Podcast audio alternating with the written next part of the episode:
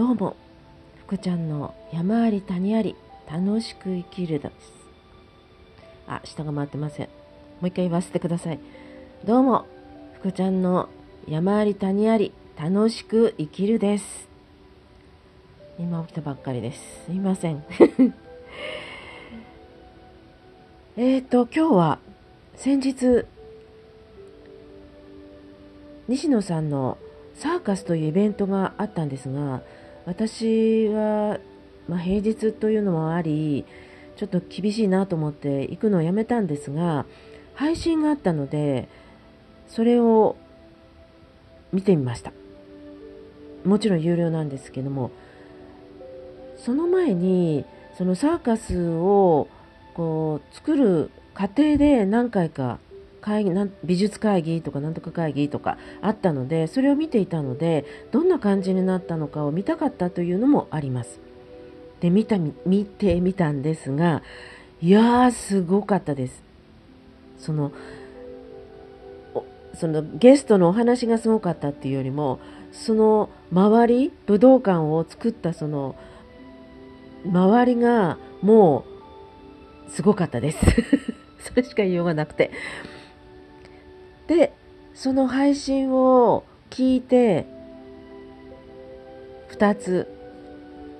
感想を述べたいと思います。1つ目、その何人かのゲストの中で私がやっぱり印象に残っているのが、オンデイズというメガネ屋さんですよね。メガネ屋さんっていうと失礼かもしれないんですが、去年私も新しくメガネを作りたいなと思ったので、西野さんのプペルの映画と共同でのメガネを作って今もかけているんですが、そのオンデイズの社長の田中さんのお話です。一つ目がこれが違う形で夢が叶ったっていう話なんですね。で知らなかったんですが、オンデズの田中社長は昔バンドマンだったそうなんです。で日本武道館でライブをするというのが夢だったそうなんですよね。それがそのサーカスというところで日本武道館なんですよ。自分がそのお話をするという登壇者として日本武道館に立てたという、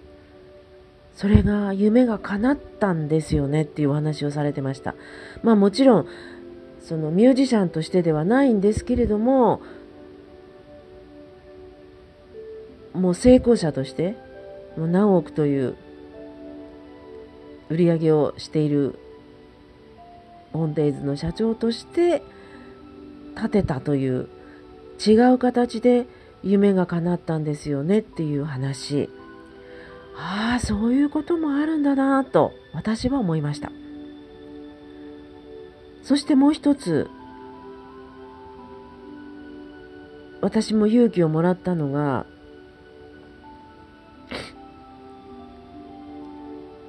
夢が叶う、その将来自分がなりたい夢が叶う方法は一つだけですと。皆さんはいろんなことを知っててできて人がほとんどだそうです。それをやってるかどうかの違いだけですって言うんです。でそのいい例がそうですね、電車のエレベーター、エレベーターじゃない、エスカレーター。例えば長い地下鉄なんかのよくありますよね。長くてすごいこれを登るんかいみたいなのがありますよね。でほとんどの人はそういう時エスカレーター乗ってて階段を登ってる人はいないですよ。私もよくそういうところあります。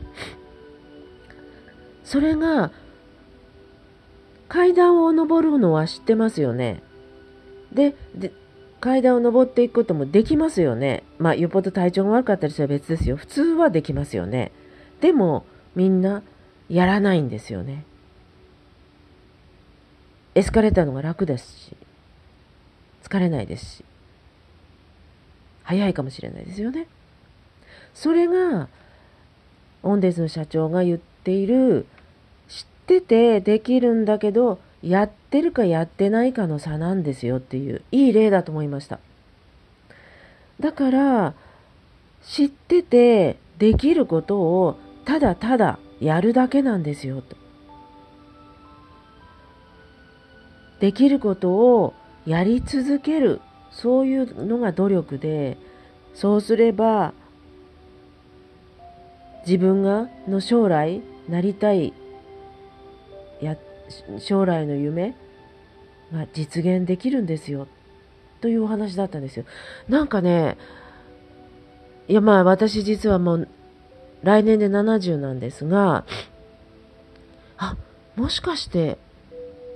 私今知っててできてやってるな、少しそれを続けていれば私は将来自分がこういうふうな場所でこういう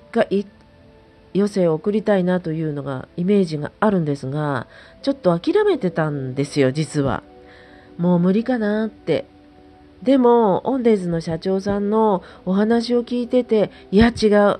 まだ私は知っててできてやっていれば可能性はあるぞ、自分の夢見ている将来を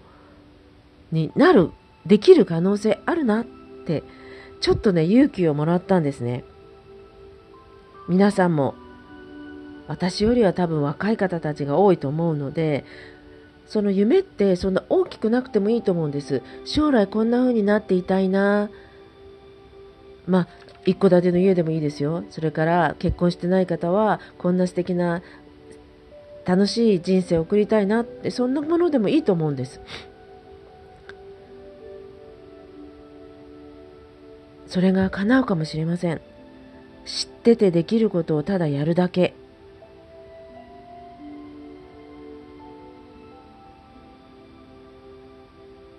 自分の役割をただやっているだけで叶うんだったらいいじゃないですかと私はすごく思いました。でもう一つ、最後西野さん何分でしたかね、45分ぐらい、1時間近く喋ってましたかね。やはり彼の話はすごかったです。まあいろいろお話があるんですが、彼が今回テーマにしたのがVIP戦略です。前にも話していた、安い値段で、ホテルのことを言ってたんですが、すごい自分が2万円以下の安くないすごいホテルに泊まれるのは、VIP で何百万、何千万という部屋があり、それからカジノがあり、そういうお金を落としてくれる人がいるから自分は安く泊まれてすごい噴水が見れたっていうお話をしてたんですが、そのことなんです。それを例えば飛行機に例えてました。はっきりと覚えてないんですが、例えば、ニューヨークとかロサンゼルスまでの飛行機が1回どのぐらいで飛ばせるかっていうのを考えてみてくださいって言うんですよ。まあ例えばですよ、金額忘れましたが、3000万で飛ぶわけないんですよ。3000億って言ってましたかね。でじゃないと飛ばないとします。で飛行機にはビジネスクラスって言って高い値段のクラスがありますよね。前の方のなんか幅広いっていうのか、足がぐっと伸ばせてこうリラックスできてゆったりと乗れるビジネスクラスっていうのが高いわけですよね。で私たちって失礼ですね、私が乗るエコノミーあるわけです。でこれが全部エコノミーだったら今まで私たちが乗っていた金額では乗れないんですよね。多分それに何十万っていうお金を足さないと飛ばないんです。なんとなくわかりますよね。エコノミーじゃなくてビジネスクラスで何十万何百万っていうお金を払ってくれる人がいるからエコノミーが少し安い値段で乗れる、そういうことなんですよね。で今回、私は今週ミュージカルを見に行くんですが、煙突町のフペルのミュージカル見に行くんですが、これも結構キャパが少ないので、下手したらすごい高い、それですごいメンバーが来てるわけなので、だそうなので、私はちょっとミュージカルの世界わからないんですが、すごい人たちだそうです。普通だったらありえないんですが、私3000円の席なんですよ。でも場所を見たんですが、そんなに広い場所ではないの知っているので、そこで3000円でも真ん中の前の方なんですよ。前の方で見れるんですよ。まあ今週見に行くので、どの辺だったかちょっとすごいどういう感じだったかはお知らせしますが、